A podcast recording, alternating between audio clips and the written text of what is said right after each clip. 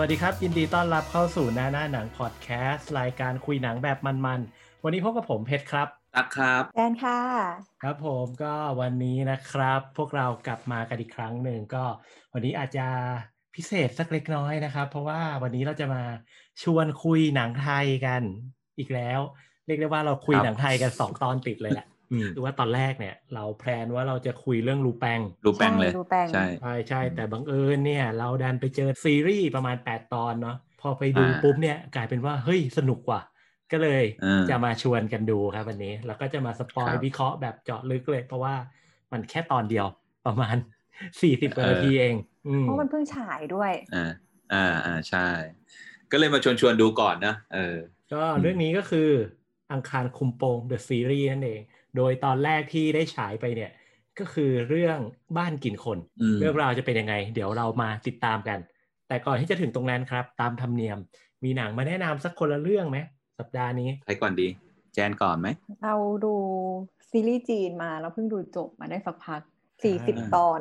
สี่สิบอืมตอน นี่หนึ่งสัปดาห์สี่สิบตอนเนี่ยนะ ไม่ไม่ไม่เราดูสะสมมาเรื่อยๆ แล้วเราก็รู้สึกว่าแบบมันเป็นภาคไทยด้วยเราดูช anel VTV ไม่เป็นภาคไทย แล้วเราก็รู้สึกแบบ ช่วงนี้เราอยากเปลี่ยนแนวบ้างเราเบื่อ Netflix อืมอืมเราก็เลยแบบว่าอ่าเรามาดูซีรีส์จีนละกันอะไรอย่างเงี้ยด้วยความที่เราชอบอ่านนิยายจีนอยู่แล้วาเรื่องแบบว่าอืมช่วงแบบประวัติศาสตร์ย้อนหลังอะไรเงี้ย เราก็เลยเลือก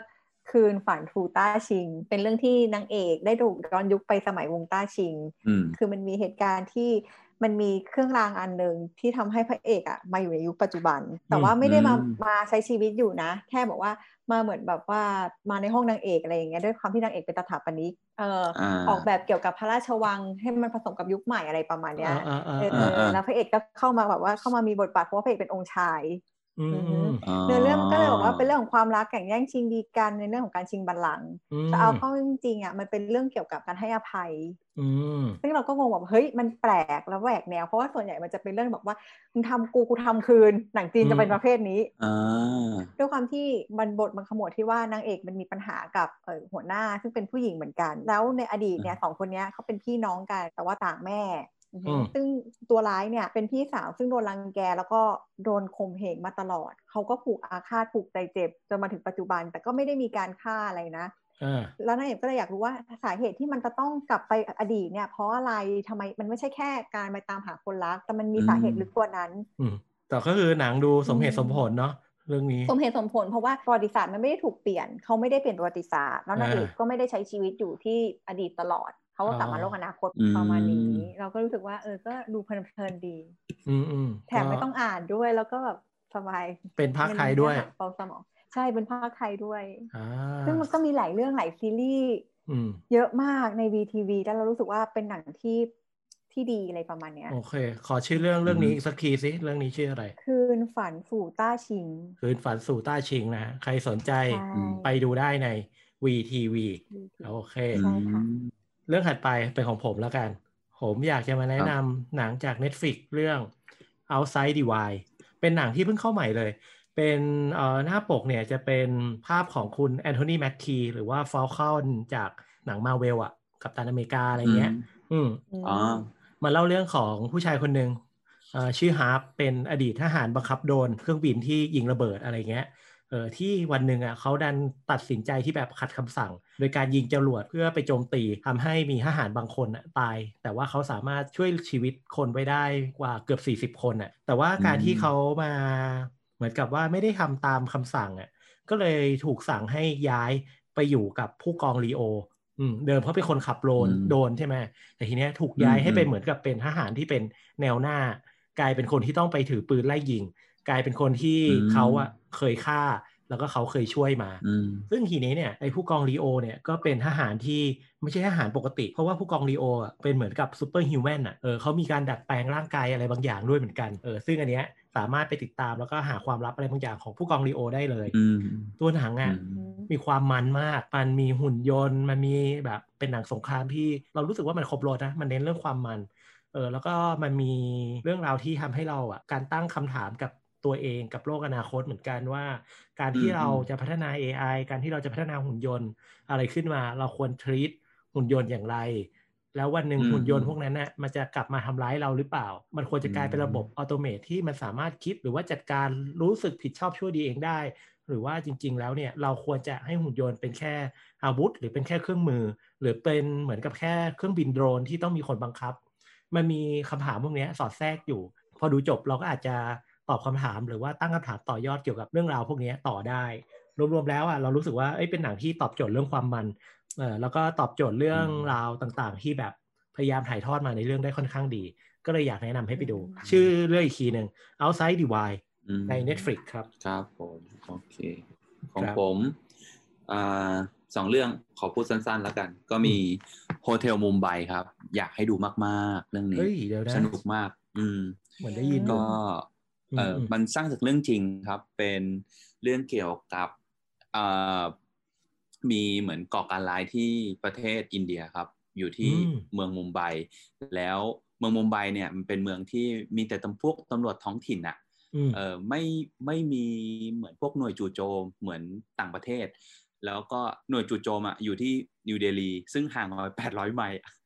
อืมเออืมเออแล้วก่อการร้ายอะหกคน อืมก็ไล่ฆ่าคนตามคำสั่งของพระเจ้า อืมตามความเชื่อ ไล่ไปจนไปอยู่ที่โรงแรมหนึ่งเออชื่อว่าโรงแรมทรัสก็เรียกว่ามันมันคือว่าทัชมาฮาลนั่นแหละเออเขาเรียกว่าโรงแรมทัชอืมเป็นโรงแรมใหญ่เลย แล้วทุกคนก็ไปอยู่ในนั้น แล้วผู้ก่อการร้ายก็ไปไล่ฆ่าในโรงแรมนั้นอืมซึ่งก็กินเวลาหลายชั่วโมงมากๆกว่าหน่วยจู่โจมจะมา ทุกคนในนั้นก็พยายามเอาตัวรอดอะไรเงี้ยสนุกอืมมากๆสร้างจากเรื่องจริง ปี 2008 คนแสดงนำในเนี้ยก็เป็นแบบ เราผ่านหูผ่านตาอย่างเอ่อเดฟพาเทลจาก Slumdog Millionaire อ่าโอเคอืมอ่าแล้วก็อืมอืมอืมอืมฮับอาร์มี่แฮมเมอร์จากคู่แฝดใน Social Network อ่าอ๋อโอเคอ่าแต่ว่าเรื่องเนี้ยเดฟพาเทลอะเป็นบ๋อยที่ช่วยแขกในโรงแรมอะหนีออกจากโรงแรมนั้น อืมอืมโอเค น่าสนใจน่าสสนนุใจกสนุกมากอ่าโอเค อีกเรื่องหนึ่งคือ White Tiger ครับอ่าเฮ้ยเรื่องนี้ White Tiger ผมเห็นคนพูดเยอะมาก ใช่ เป็นเรื่องของคนรับใช้ ซึ่ง มันจะเกริ่นเล่าว่ามันประสบความสำเร็จยังไง เออมันอืมเป็นเป็นเจ้าของบริษัทการขับรถแท็กซี่ที่ใหญ่ที่สุดในเมืองนั้นได้ยังไงอืมโดยมันบอกว่ามันจะขอเล่าประวัติมันผ่านมุมมองของประเทศอินเดีย เออประมาณนั้นเอ้ยเฮ้ยวันนี้คุณมาตีมซึ่งอินเดียหมดเลยนี่หว่า เออใช่ว่ะ เออลืมไปเลย เรื่องเนี้ยนะมันสอนและให้คำคมในหลาย ๆ อย่าง อย่างเช่น คุณจะเป็นคนจนในโลกระบอบประชาธิปไตยไม่ได้ อะไรประมาณเนี้ยเอออืม แล้วก็อืมเออนี่น่าสนเอออินเดียมีหลายวันนะแต่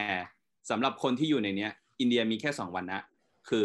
วันนะที่ยากจนกับวันนะที่ร่ำรวยแค่นั้น อืมอืมอืมเออเออเออน่าสนใจ อันนี้ดีดูได้ในดีครับ Netflix ใช่ไหมเฮ้ยพอพูดถึงอินเดียใช่ครับคือผมขอแถมเรื่องหนึ่งเรื่องเนี้ยผมยังไม่ได้ดู แต่มีคนแนะนำมา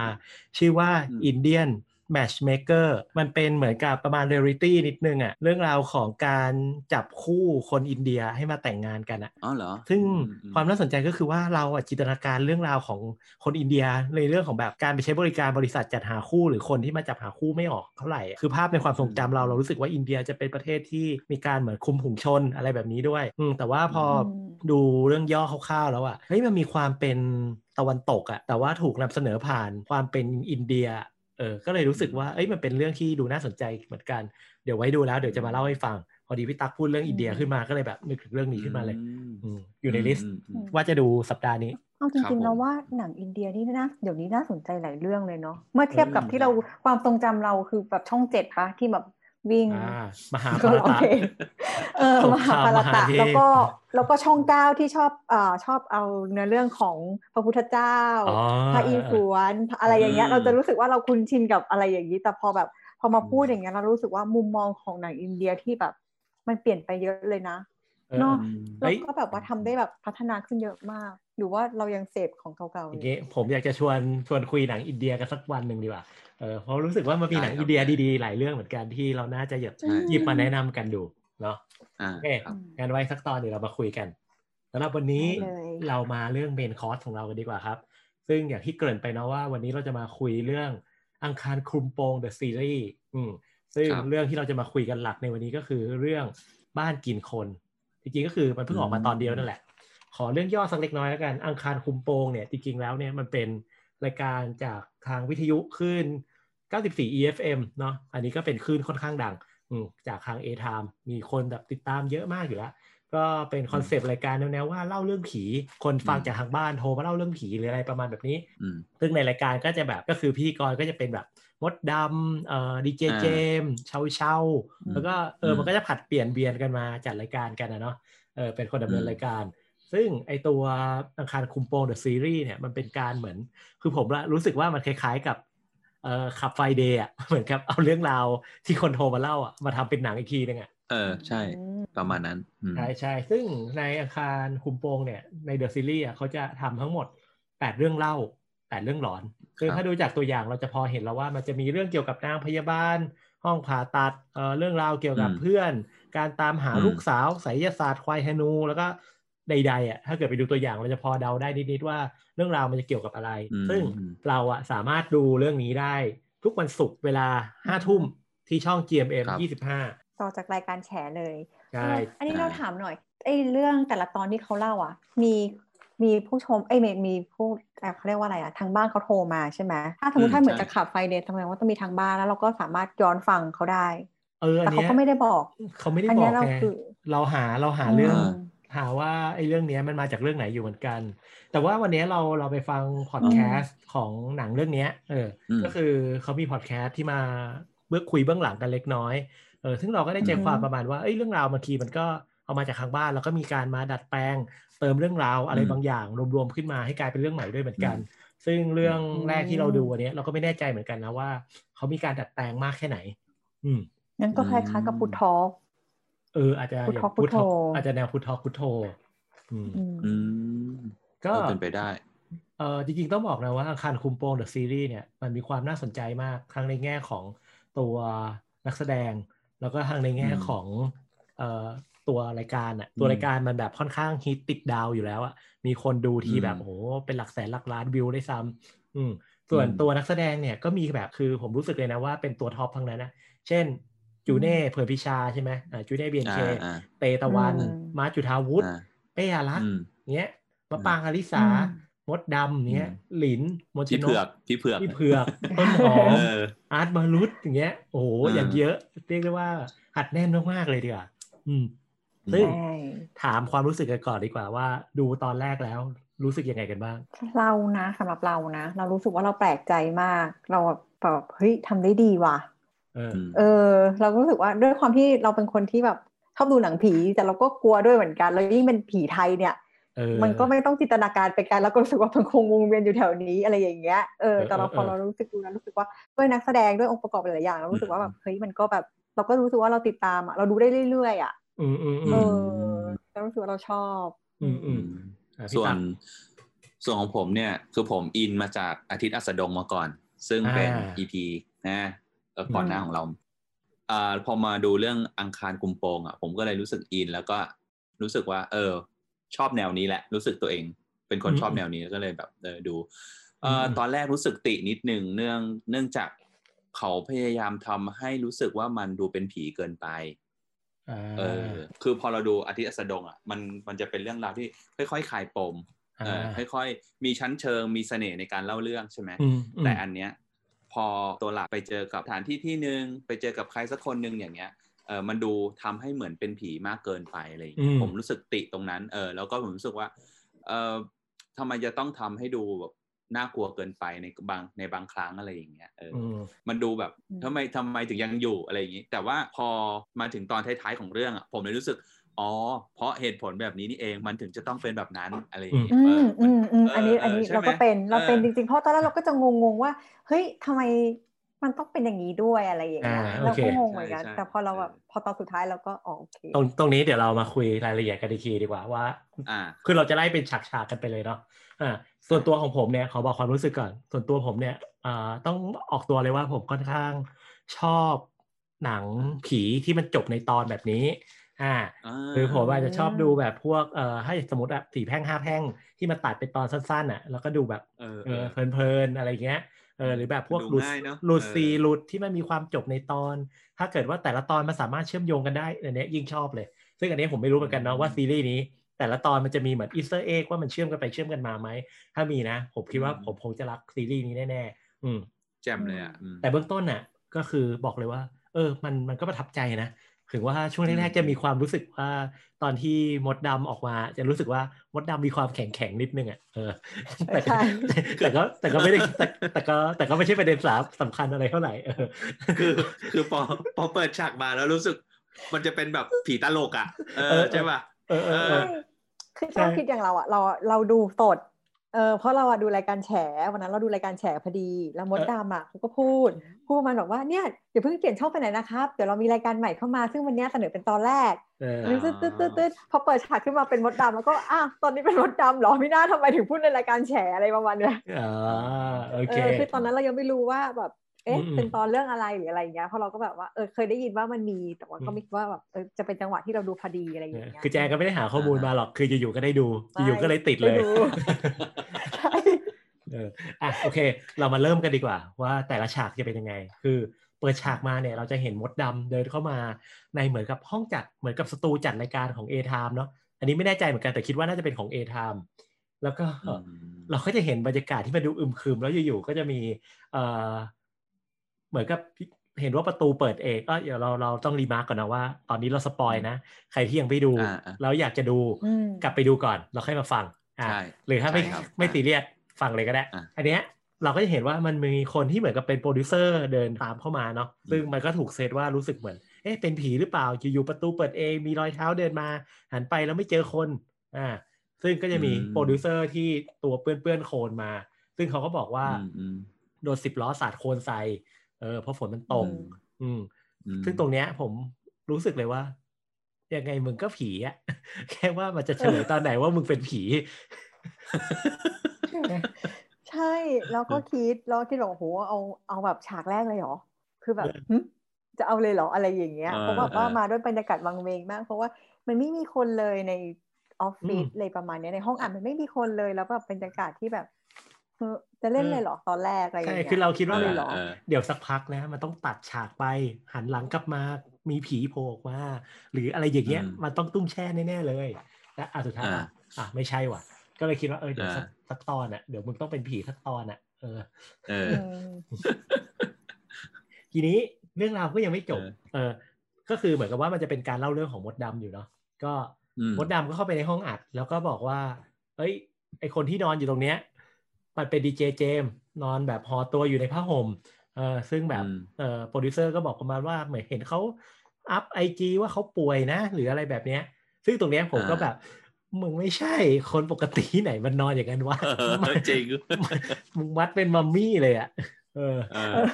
อันนี้ตลก เออ แต่ตรงนี้แต่ตรงนี้เราไม่ได้ติในแง่ของความสมจริงนะ คือเราติในแง่ของเอ้ยมันมันมีความตลกเออ แล้วแบบประเซ็ตให้เรา เราเราไม่จินตนาการไม่ออกเลยว่าหนังมึงจะโทนไหนกันแน่วะตอนนี้ เออ มันกลายเป็นผีตลกตั้งแต่แรกเลยหรือวะอะไรอย่างเงี้ยเออโอเค พอผ่านไปสักแป๊บเราก็จะเห็นว่าเป็นมีสายจากทางบ้านโทรเข้ามา ซึ่งมดดำก็รับสายและเสียงจากปลายสายก็คือจูเน่อ่า แสดงเป็นคนที่ชื่อว่าแอล ซึ่งเป็นนักเขียนใช่ไหมแอลเนี่ยตกงาน แล้วก็อยู่ๆก็ได้รับการติดต่อจากแมสเซจให้แบบไปดูคนแก่สามวันนะ แล้วก็ได้เงินก้อนหนึ่งประมาณนี้ แต่ว่าเออก็เหมือนแบบเออแอลแม่งก็แชทก็บอกเอ้ยสนใจค่ะอะไรอย่างเงี้ยแล้วแบบมันก็พูดเหมือนประโยคเดิมๆอะไรอย่างเงี้ยเออส่วนแอลก็บอกว่าเออเหมือนแชทเออเหมือนคุยกับ chatbot แล้วแอลก็บอกโอ้ยรำคาญก็เลยเหมือนกับเออเนี่ยโอนเงินมาก่อนเออแล้วเดี๋ยวค่อยว่ากันปรากฏแม่งเงินแม่งเข้าเลย อ่าแล้วก็ก็ส่งที่อยู่มาเออแล้วแอลก็ โอเคกูต้องไปแล้วเงินเข้าอะไรประมาณนี้อืมทีนี้ถามถามดีกว่าเหตุการณ์อย่างเงี้ย คุณไปปะเฮ้ยมันมันไม่มีข้อมูลอะ เออคือ เออ มันข้อมูลมันน้อยไป จริง ๆ มันต้องควรจะโทรคุยกันหน่อยไหมอะ อืมไม่ไม่ไปอะ แต่ว่าอาจจะมองอีกมุมนะว่าเขาอาจจะร้อนเงินจริง ๆอะก็เลยจะไปหรือเปล่า เออ แต่ก็แบบเออเรื่องราวมันก็เริ่มด้วยความแบบแปลกๆนิดนึงใช่ไหม เออแต่ว่าช่วงช่วงแรกเนี่ยก็มีการเกริ่นนะว่า เออเฮ้ยทำไมเหมือนไม่ไม่ให้แฟนช่วยล่ะนู่นนี่นั่น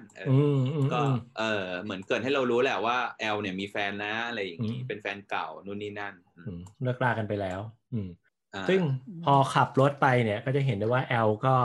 เออขับฝ่าหมอกควันนั่นหนึ่งตอนแรกผมยังติดภาพว่า อันเนี้ยน่าจะเป็นหนังตลก ผมก็คิดว่าเดี๋ยวหนังมันคงจะแพนไปว่ามีรถขายไก่อะไรอยู่แถวนั้น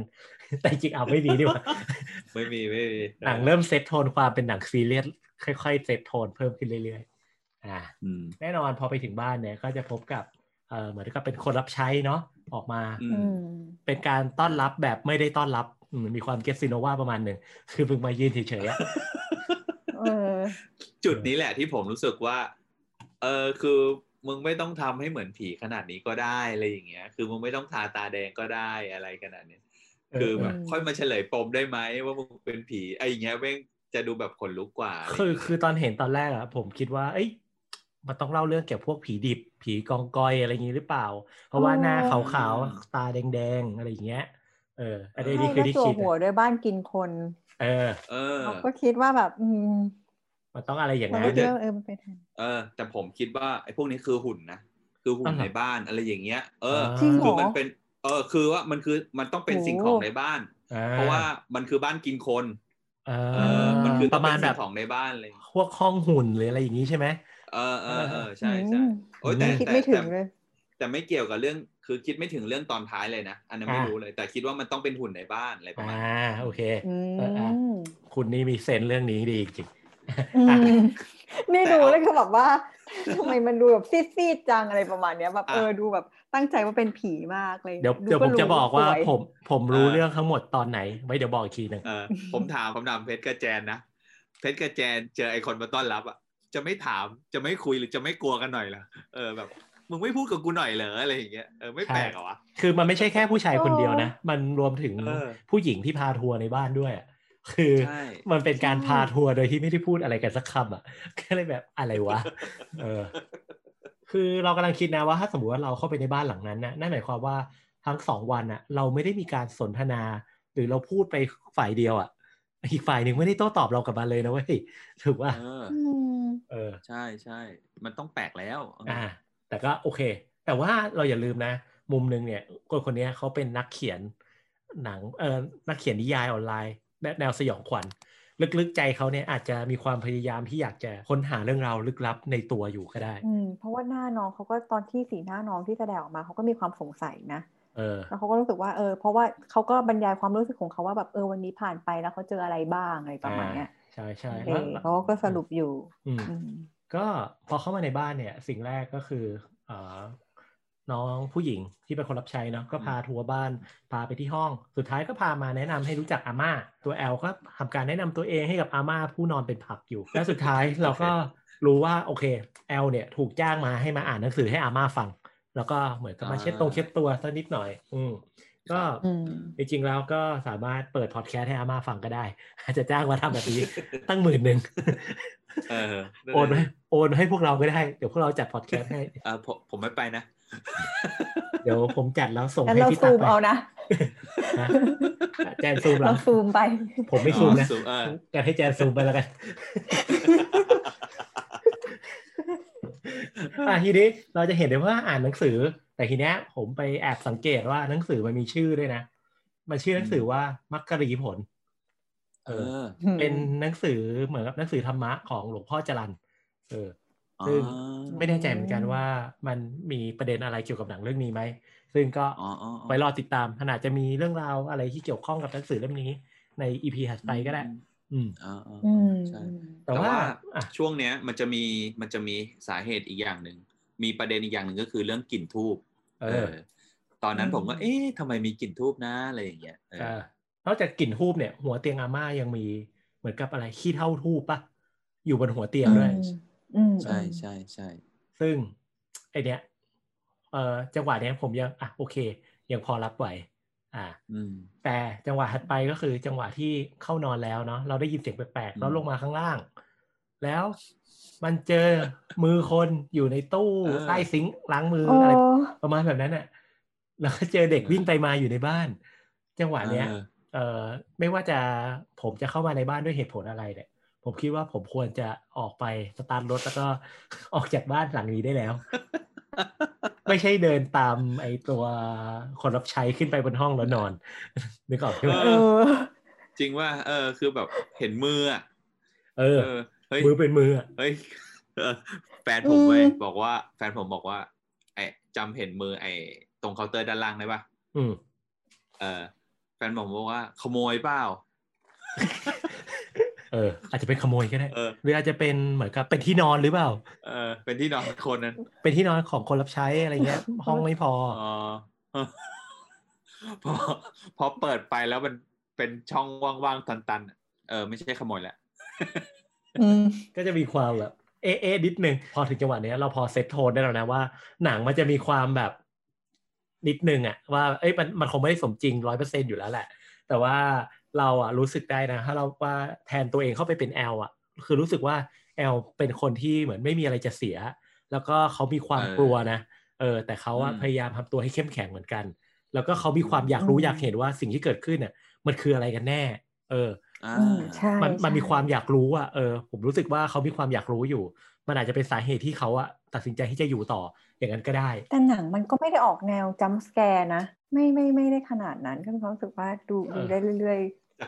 jump scare มีแค่ตอนเดียวคือตอนมดดๆเออ จริง เราลืมความรู้สึกว่ามันก็ดูได้แบบ มันไม่ได้แบบหลอนจนเกินไปดูได้เรื่อยๆอะไรอย่างงี้แต่เราเห็นอืมต่างนะเรารู้สึกว่าหนังมันมีความ jump scare นิดนึงซึ่งมันจะเป็น part เดี๋ยวเดี๋ยวจะพูดอีกทีหนึ่งว่าเป็นตอนไหนที่ผมรู้สึกว่ามัน jump scare แค่ว่าเสียงมันไม่ดังเฉยๆถ้าเสียงมันดังอีกหน่อยอืมนะผมก็จะรู้สึกจะกรี๊ดออกมาให้ดูเลยแหละำอืมทีนี้เดี๋ยวเราจะเข้าสู่วันที่สองแล้วเนาะเพราะว่าเมื่อกี้ก็คือเป็นวันแรกเฉยๆ เนาะที่ที่น้องแอลได้เข้ามาในบ้านแห่งนี้ ก็วันที่สองเนี่ยเราจะเห็นว่าแอลเริ่มงานตอนช่วงบ่ายใช่ไหมเออออ่าอืมซึ่งช่วงบ่ายก็เหมือนเป็นงานอ่านหนังสือเหมือนเดิม แล้วก็เช็ดตัวให้อาม่าแต่การเช็ดตัวรอบนี้เนี่ยเหมือนจะมีประเด็นนิดหน่อยก็คือว่าที่อยู่น้ำไม่กลายเป็นเลือด น้ำกลายเป็นเลือดเสร็จเอออยู่ๆมีเด็กโผล่มาเด็กโผล่มาเด็กแม่งชี้อีก เกิดเรื่องชุลมุนวุ่นวายอยู่ตรงนั้นอ่า เป็นกูกูออกแล้ว แล้วตั้งแต่เช็ดแล้วแบบว่าเป็นเลือดออกมาที่แบบเห็นเป็นมือเวอะเราไปแล้วเออเออไม่ไปผมไปแต่เมื่อคืนแล้วผมไม่อยู่แล้ว เออจริงแต่ซึ่งโอเค เรื่องราวก็น้ำหงน้ำหกก็ว่ากันไปเนาะสุดท้ายเนี่ยก็แอลก็กลับขึ้นไปบนห้องอีกครั้งหนึ่งครับอืมอืมและก็ไปเจอสมุดเล่มหนึ่งที่ข้างในนั้นนะอืมมีภาพเหมือนกับ เหมือนกับเป็นภาพเคลื่อนไหวอยู่ในสมุดใช่ไหมอืมเอออืม ซึ่งก็จะเห็นว่าเป็นคนลอยไปลอยมา แล้วก็มีคนอีกสองคนยืนอยู่ทางขวา แล้วก็มีอีกคนนึงยืนอยู่ทางซ้าย อืม ซึ่งอืมรูปร่างหน้าตาของกลุ่มคนกลุ่มนี้ก็มีความดูคุ้นๆนิดนึงเนาะเออ แต่ก็ยังนึกไม่ออกมันคืออะไร แต่เราจะเห็นได้ว่าอืมมันค่อยๆเกิดเหตุการณ์ประมาณว่าเหมือนมีไฟไหม้เกิดขึ้น ในภาพนั้นอืมที่เป็นภาพกว้างใช่ใช่ใช่อ่าแอลก็ ไม่คิดอะไรอีกแล้ว ก็ยังไม่คิดอะไรแอลขนาดว่าในหนังสือนั้นมีการเคลื่อนไหวก็ยังไม่คิดอะไร แอลคิดว่าฉันอาจจะหลอนไปเอง เออ แต่ว่าแต่ว่าช่วงนั้นก็คือยังเห็นแบบผีเด็กตลอดนะอ่าอ๋อใช่ใช่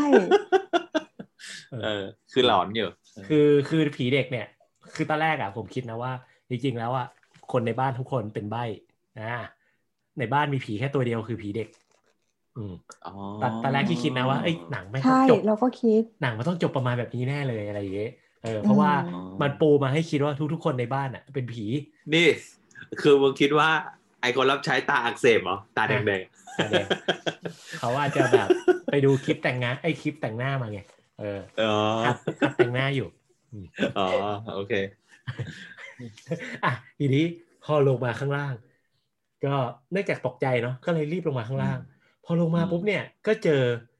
เอ่ออาม่าลอยอยู่แล้วก็มีคนรับใช้เออสองคนอยู่ทางขวายืนอยู่เออเออเนี่ย พอผมเห็นฉากเนี้ย ผมรู้เลยว่า นี่คือกงเต็ก เอออ๋อเหรอ คือเฮ้ยทำไมถึงรู้อะอืมไม่รู้อะ คืออยู่ๆอะ รู้สึกเลยว่าไอเนี่ยคือกงเต็ก ไม่รู้เหมือนกันว่าทำไมถึงคิดว่าอย่างนั้นนะคือเออทำไมยังดูไม่ออกเลยนะ คือเราใช่เรานี่ยัเรางงงๆว่าทำไมอาม่าลอย เราเห็นไอ้สองคนนั้นยืนอยู่ข้างๆอะ เราไปยืนอ่าข้างกันอะ พอเห็นมุมอ่านั้นอะ ไม่รู้คิดยังไงรู้สึกว่าเฮ้ยเนี่ยมันเหมือนหุ่นที่แบบเขาไว้ใช้ในงานกงเต็กเลยว่ะอือฮะแต่แต่ก็ไม่ได้คิดอะไรนะตอนนั้นก็รู้สึกว่าเอ้ยแม่งกงเต็กว่ะอะไรอย่างเงี้ยอ๋อคือแค่รู้สึกว่ามันเหมือนเหรอเออมันมีความรู้สึกเหมือนกงเต็กเลย แต่ก็ยังไม่รู้นะอ๋อว่า สุดท้ายแล้วมันคือกงเต็กจริง ๆ อืมอ๋อแน่นอนพอลงมาปุ๊บเนี่ยเจออาม่าลอย แล้วก็กล้องค่อยๆดอลลี่ซูมเข้าไปแพนกล้องเข้าไปใกล้หน้าอาม่าขึ้นเรื่อยๆอยู่อาม่าก็หันหน้ากลับมา แล้วก็พูดคาว่าเกิ้นบอกใจอี้ฉีปะ อ่านถูกป่ะโหเออเออประมาณนี้เออซึ่งตอนนั้นเนี่ยแหละจังหวะเนี้ยคือจังหวะจำสแกร์ของผม คือผมรู้สึกนะว่าถ้าเกิดมาใส่เอฟเฟกต์ใส่เสียงดนตรีใส่แบบเสียงพางหรืออะไรขึ้นมา เนี่ยอืมจำสแกร์แน่กรี๊ดเลยถ้ามาแบบนี้อ๋อแต่เราจริงหน้าอาม่าหน้าอาม่าดูแบบเขาเรียกว่าอะไรอะดูเฉยไปอะ ดูแบบเออเออใช่เออใช่เราเราเราก็เลยมีความรู้สึกว่า คือคือถึงอาม่าพูดเราเราเลยไม่ได้รู้สึกกลัวตรงนี้นะเราก็รู้สึกว่าอืมมึงแกพูดแกพูดอะไรเนี่ยอะไรอย่างเงี้ยอ่าซึ่งเราก็ยังงงๆอยู่แบบทำไมแกต้องพูดคำนี้ด้วยอะไรอย่างเงี้ยใช่เราก็รู้สึกว่าแบบหึมันงงมันไม่ขึ้นซับให้เราดูด้วยนะ เราก็เลยงงว่ามันคืออะไรเออใช่ไหมใช่ใช่แล้วสรุปมันแปลว่าอะไร อะเดี๋ยวบอกอ่าโอเคอ่าแต่ว่าคือฉากเนี้ย ฉากที่อาม่าลอยอะมันจะมีประเด็นอีกอันหนึ่งก็คือแอลเนี่ย ไปเจอรูป ตัวเองกับแฟนในถุงด้วยแดงอ่ามันอยู่ในในถุถุงงแดแดงงอ่าแล้วอยู่ๆเนี่ย รูปก็ไหม้ไฟขึ้นมา เออืออมแล้วแอลก็คิดขึ้นได้ว่า เอ้ย เหตุการณ์เนี้ยไม่งเหมือนกับในภาพอันนั้นเลยว่ะ เหมือนในสมุดอันนั้นเลยอะ มันก็เลยอ่าคิดว่าเดี๋ยวบ้านหลังนี้ต้องไฟไหม้แน่ๆเลยอ่าฮะมันก็เลยวิ่งกลับขึ้นไปบนห้องเพื่อไปเอาอะไรสักอย่างหนึ่ง เอออาจจะไปเอาอืมกุญแจรถหรืออะไรอย่างนี้เนาะ แล้วก็ลงมาอ่าฮะก็พบว่า เอ้ย บ้านมันค่อยๆไฟไหม้จริงๆว่ะ แต่ว่าปกติไฟไหม้มันจะต้องเป็นสีไฟใช่ป่ะแต่อันเนี้ยอ่าไฟไหม้มันเป็นเหมือนทุกอย่างค่อยๆกลายเป็นสีดำอะ เออ เออ ทุกอย่างมันค่อยๆกลายเป็นสีดำแล้วก็ใช่รวมถึงตัวอาม่าตัวคนรับใช้อะมือขาอืมแขนหน้าเขาค่อยๆกลายเป็นสีดำจังหวะที่อืมแอลพยายามจะวิ่งหนีแล้วก็มีแต่ควันลอยอยู่เต็มไปหมดอะสีดำเนี่ยแหละมาดึงเธอเอาไว้ทำให้เธอไม่สามารถหนีได้ แต่แล้วเนี่ยอยู่ๆเธอก็เหลือบตาไปเห็นเด็กตัวแสบคนนั้น ยืนชี้อืมอืมไอ้สะพานปริศนาอันหนึ่ง ซึ่งพอเห็นสะพานอืมปุ๊บเนี่ย ผมก็กงเต็กกงเต็กแน่นอนอ๋ออืมมันมีใช่อันนี้มั่นใจเพราะว่าเห็สะพาอันนนี้อันนี้เราก็อ๋อมั่นใจเออเกี่ยวห็นคือเดี๋ยวมันมันเกี่ยวอะไรกับสะพานนะอะเดี๋ยวเดี๋ยวเราค่อยไปเล่าตอนท้ายดีกว่าเนาะคือออ่าโอเคโอเคก็เห็นว่าชี้ที่สะพานปุ๊บโอเคแอลก็พยายามจะทำอะไรบางอย่างแล้วก็หนีออกมาได้ แล้วก็พบว่าจริง ๆ แล้วเนี่ย เหมือนกับอยู่ๆเธอก็หลุดไปอยู่ในวัดเนาะอยู่ในลานวัด ซึ่งพอมองไปอีกมุมหนึ่งก็จะเห็นว่าเหมือนกับมีคนใส่ชุด เขาเรียกว่าชุดอะไรอะชุดที่ใส่ในงานกงเต็กอะชุดผ้าชุดดิบกระสอะอบเออชุดกระสอบผ้าอะผ้าดิบผ้ากระสอบแล้วก็อืมมีคนกำลังเผาอะไรบางอย่างอยู่อะจะเป็นแบบอืมบ้านเป็นนาฬิกาเป็นหุ่นคนรับใช้หุ่นเด็กอะไรอย่างเงี้ย เออ ซึ่งตรงเนี้ยอืมเราเลยแบบอ๋อที่บ้านมันไหม้เป็นสีดำอะก็เพราะว่ามันเหมือนกับเป็นรอยไหม้ของบ้านอะเวลาไฟเผากระดาษอะกระดาษมันจะกลายเป็นใช่สีดำไล่ขึ้นมาใช่ไหมอืมอืมใช่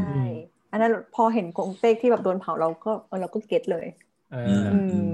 นี่เราก็อืมเข้าใจเลยโอเคอืมอันนี้ผมว่าเก็ตเหมือนกันพอตอนท้ายอะอืมซึ่งตรงเนี้ยผมสงสัยว่าเอ้ยปกติกงเต็กมันทำตอนกลางคืนเหรอ คือผมอะเคยไปงานที่มันมีการทำกงเต็กแล้วแบบ ส่วนใหญ่จะไปแบบก็ส่วนใหญ่เป็นตอนกลางวันตอนเที่ยงอะไรเงี้ย ก็เลยงงว่าเฮ้ยมันอืมทำปกติเขาทำกลางคืนหรือเปล่าอืมแต่มันแล้วเราว่าอันนี้โดยส่วนตัวเราเราว่ามันแล้วแต่เลิก อ๋ออืมมันมีเพเลิราะกว่าอย่างมันมีเลิกเพราะว่าอย่างของอาม่าเราเอ้ยไม่ใช่อาม่าเขาเรียกว่าเนกคือบ้านเราไหหลามจีนไหหลามมันก็จะมี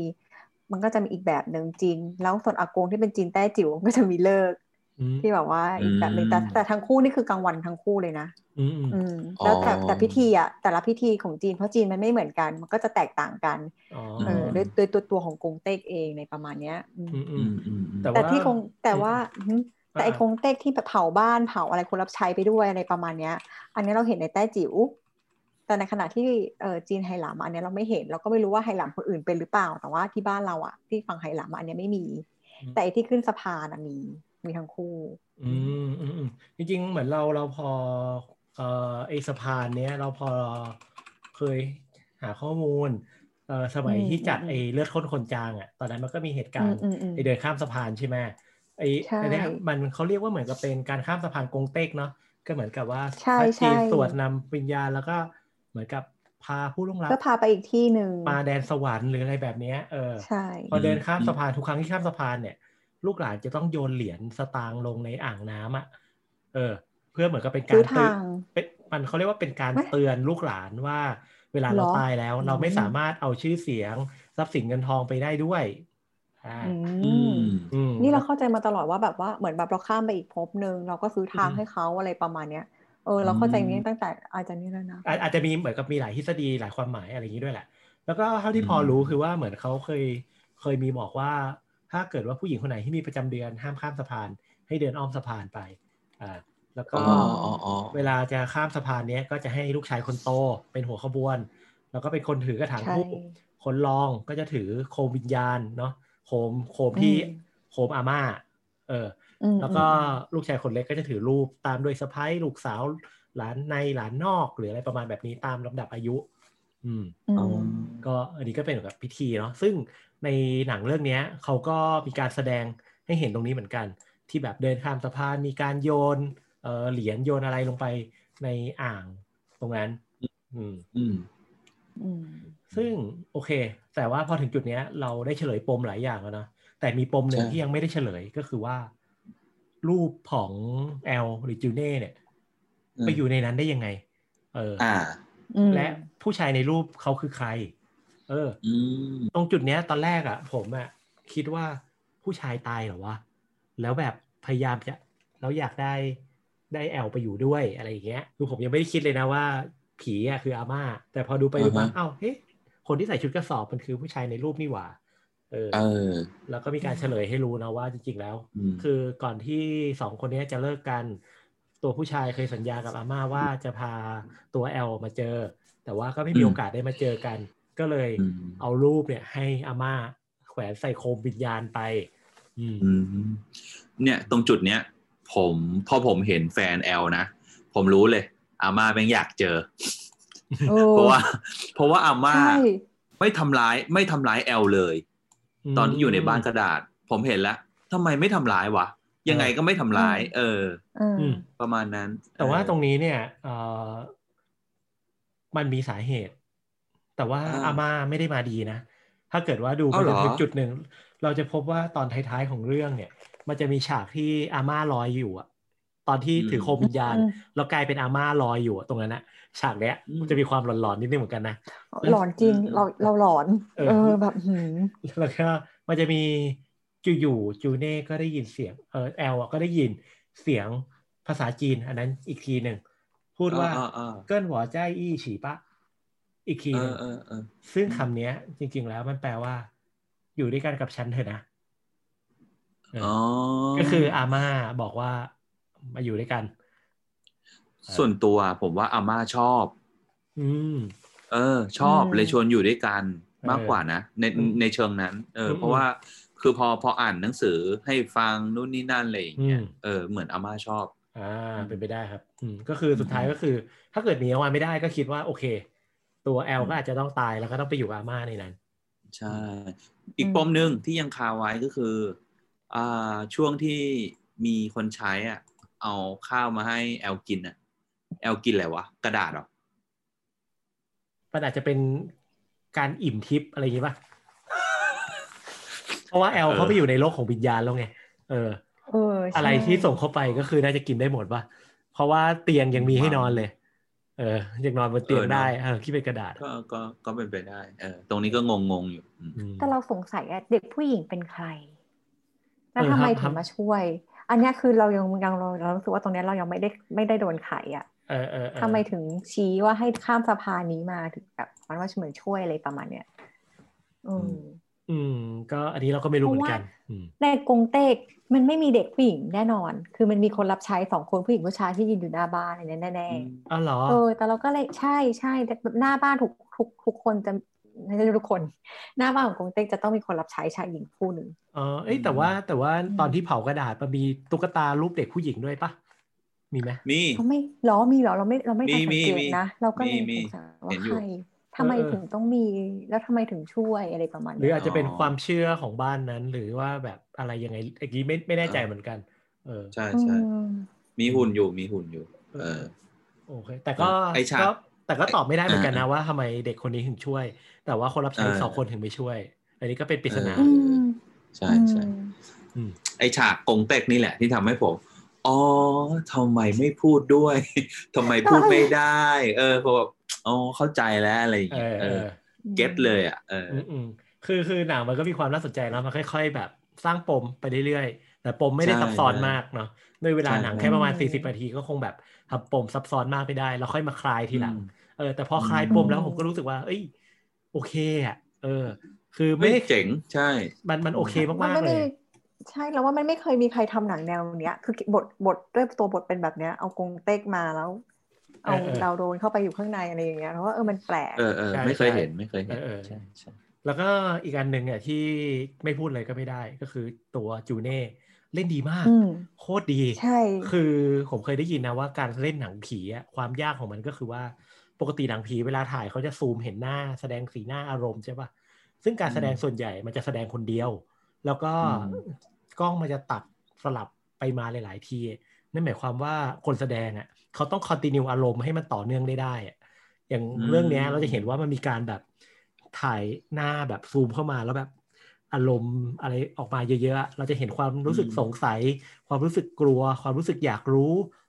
ปนไปหมดอะภายในหน้าของใช่เขาอะใช่น้องแสดงเก่งจริงๆอันนี้แล้วถ้าเกิก็ดยอมรับ แล้วถ้านึกอีกดีๆนะ เรื่องเนี้ย เหมือนจูเน่เล่นอยู่คนเดียวอะอืมเออเออ เพราะคนอื่นนี่คือแบบใช่รับบทเป็นนางนอนกับนางยืนอะถูกว่าจูเน่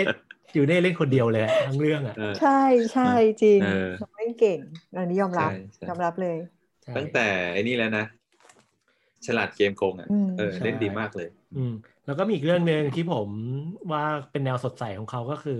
365 วันบ้านฉันบ้านเธอ ที่จะมี BNK หอ่าลาย ๆ คน แล้วก็มีแบบแคทเธอรียา มีดูสัญญาก้าวจิรายุอืมอืมผมว่าเรื่องนั้นอะ ก็ดีจุดเรื่องนั้นจูเน่มีความสดใสเรื่อง ฉลาดเกมโกงจูเน่มีความเอ่อมีความฉลาดเช่าเล่ห์แล้วก็มีไหวพริบ เรื่องนี้มีความแบบมีความติ๊ดมีความอาร์ตอะรู้สึกว่าเขาเล่นได้หลายแนวมาก อืม เออเล่นเป็นคนไม่กลัวผีดีอะนะเออ แต่แต่เออเออแต่ว่าน้องเขาบอกแล้วว่าเขาเป็นคนกลัวผีมากผมไปฟังเบื้องหลังเอ่อออเกี่ยวกับเบื้องหลังของพอดแคสต์อันนี้ เอาจริงเรื่องมันยังไม่จบแค่นี้ เพราะว่าอ่ามันมีมันมีเรื่องราวต่อ ก็คือเป็นเรื่องราวของมดดำ ที่กลับมาที่ห้องส่งเนาะซึ่งมดดำก็ยังคงไม่เข้าใจว่าทำไมดีเจเจมส์มึงถึงยังไม่ยอมตื่นมา ยังนอนอยู่ในผ้าห่มอันนั้นอยู่ หายใจออกด้วยเหรอ เออ ไม่เอะใจเลยเลยวะอืมแต่ตอนจบเนี่ยมันก็มีการการวางปมมาอีกนิดนึงนะว่าอยู่ๆเนี่ยได้ยินเสียงผีเด็กในห้องน้ำของน่าจะของเอทามอะเนาะเอออืมพูดประโยคเดียวกันเลยก็คือ เกิ้นบอกใจอี้ฉีปะก็คือ อยู่ด้วยกันกับฉันเถอะนะ อะไรประมาณแบบนี้เออ แต่อันนี้ก็หลอนนะสำหรับเราอะเอเอออคือแบบ มีความแบบทิ้งปมหลอนๆเอาไว้อืมอืม ก็ประมาณนี้ก็ถือว่าจบบริบูรณ์สำหรับตอนแรก ก็รอติดตามครับตอนต่อไปกันได้นะฮะจริงๆครับก็คือถ้าใครสนใจอยากดูก็คือสามารถดูได้เนาะที่อังคารอืมคลุมโปง The Series สามารถดูย้อนหลังได้ที่แอป AIS Play ก็คือครับไม่ได้ใช้ AS ก็สามารถดูได้ ดูฟรีได้ทุกเครือข่าย ล็อกอินเข้าไปดูได้เลย ถ้าเกิดครับอยากดูสดก็ทุกวันศุกร์ ห้าทุ่มตรง